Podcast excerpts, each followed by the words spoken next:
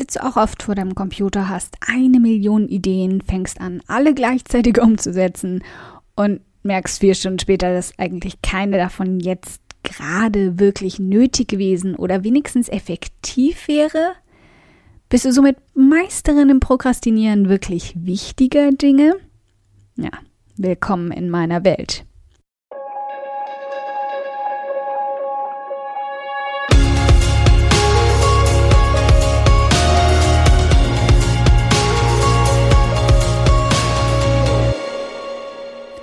Hi, ich bin Carina, Gründerin von Pink Kompass um 180 Grad und der Femininjas und teile hier im Um-180-Grad-Audioblog alles mit dir, was in meiner Selbstständigkeit funktioniert und was nicht. Wir knacken meine Strategien rund um Marketing und Mindset, denn Erfolg beginnt in deinem Kopf. Folge 77: Wie du gute Ideen von Zeitfressern unterscheidest. Wir haben uns schon mal damit beschäftigt, wie man sich vor zu viel Inspiration rettet, wie du deine Produktivität steigern kannst und auch schon konkrete Ziele aufgestellt, die uns zum Erfolg unseres Business bringen sollen. Aber wir haben uns noch nicht genau angeschaut, wie man ohne Ablenkung dort ankommt. Die Ziele, die du vielleicht im roten Planer von 180 Grad schon mal aufgestellt hast, müssen dein Leitfaden sein. Deine Spur, von der du nicht abweichst, komme was wolle. Deshalb frag dich jetzt bei jeder einzelnen Idee: Bringt mich diese Idee näher zu meinen Zielen? Und sei ehrlich, knallhart und präzise. Wie bringt sie mich dorthin? Bringt sie mich effektiv, schneller oder besser dorthin? Lass dich nicht in Versuchung führen, deine Ziele zu erweitern, noch eins hinzuzufügen oder alles immer wieder umzuwerfen. Stick to the plan. Bleib bei deinen bestehenden Zielen, konzentriere dich darauf und überlege, wie du deine Produktivität steigern und weniger prokrastinieren kannst.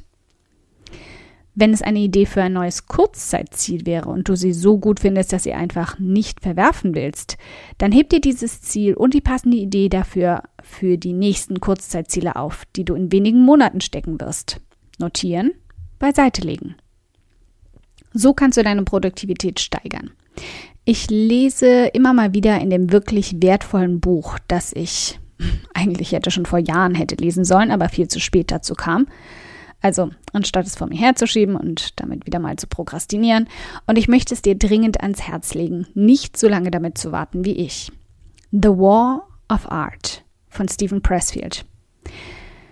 Sehr zu empfehlen für alle mit chronischer Aufschieberitis, die gern prokrastinieren und mit Inspirationsüberfluss. Und er macht eines in seinem Buch glasklar: Wenn du nicht immer deine Ziele vor Augen hast, wirst du niemals irgendwo ankommen. Dieser Audioblog ist extrem kurz und knapp, weil ich möchte, dass du dieses Mal die Führung übernimmst.